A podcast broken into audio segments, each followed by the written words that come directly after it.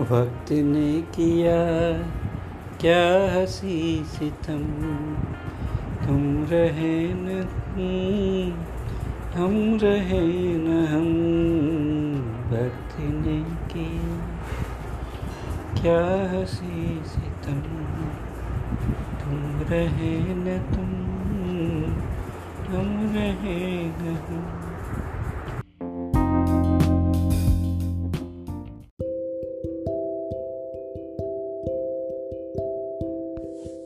શ્રી ભરત નાયકનો લલિત નિબંધ. જન્મ. ધીરુકાકા વાત કરે ત્યારે અવાજ ઠેઠ દૂંટીમાંથી છૂટે.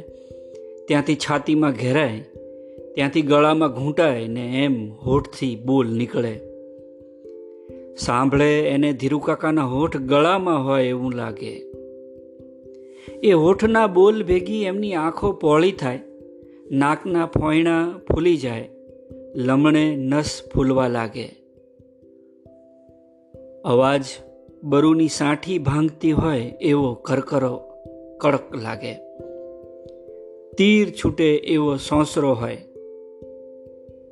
વળી બોલતી વખતે ધીરુકાકાની બાંય વગરની ખાદીની બંડીના બટન ખુલ્લા હોય એટલે એમના દેખાતા પાંસળા ઊંચા નીચા થાય.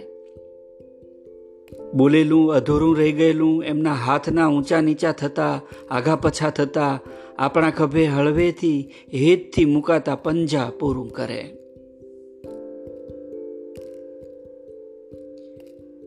એકવાર ધીરુકાકા મારા જન્મ વખતની વાત કરતા હતા. પાછલે બારણે ચૂલા પર તાંબાની દીગડીમાંથી ઉકળતા પાણીની બાફ નીકળતી હતી. ચૂલાની સોડમાં શેરડીના કૂચાની ભારી હતી. જર્મનની રકાબીમાં ઊની ઊની ચા રેડાતી હતી. ચામાં તુલસીની બે પાંદડી ઉડતી બાફથી થરકતી હતી.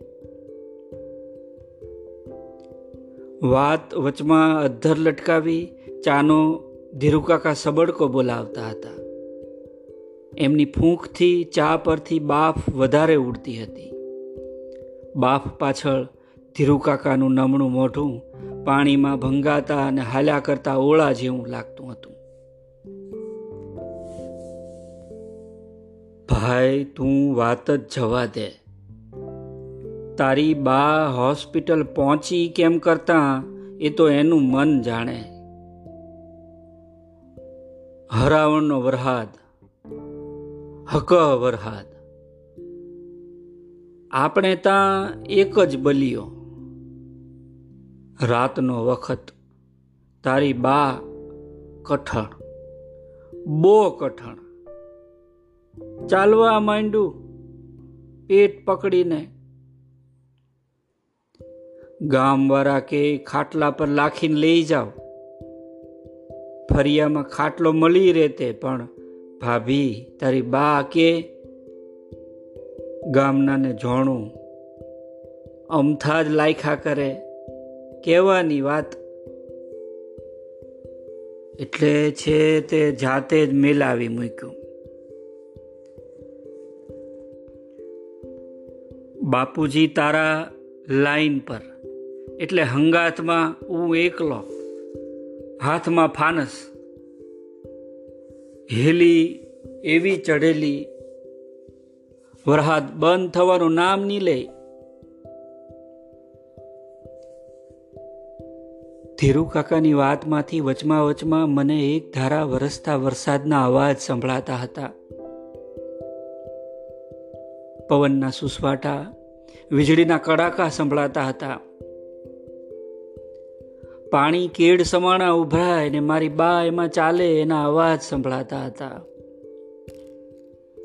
ફાનસના અજવાળામાં વરસાદના છાંટા દેખાતા હતા.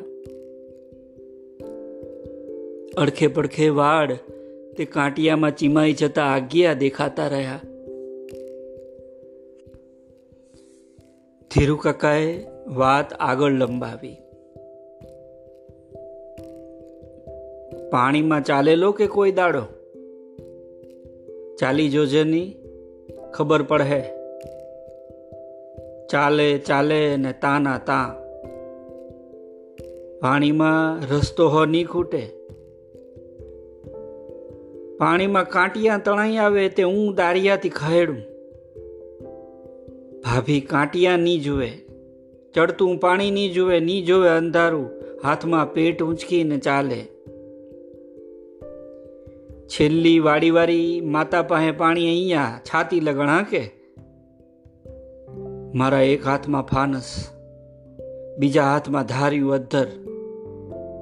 તારી બા કેમ કરતા હાથ અધ્ધર કરે?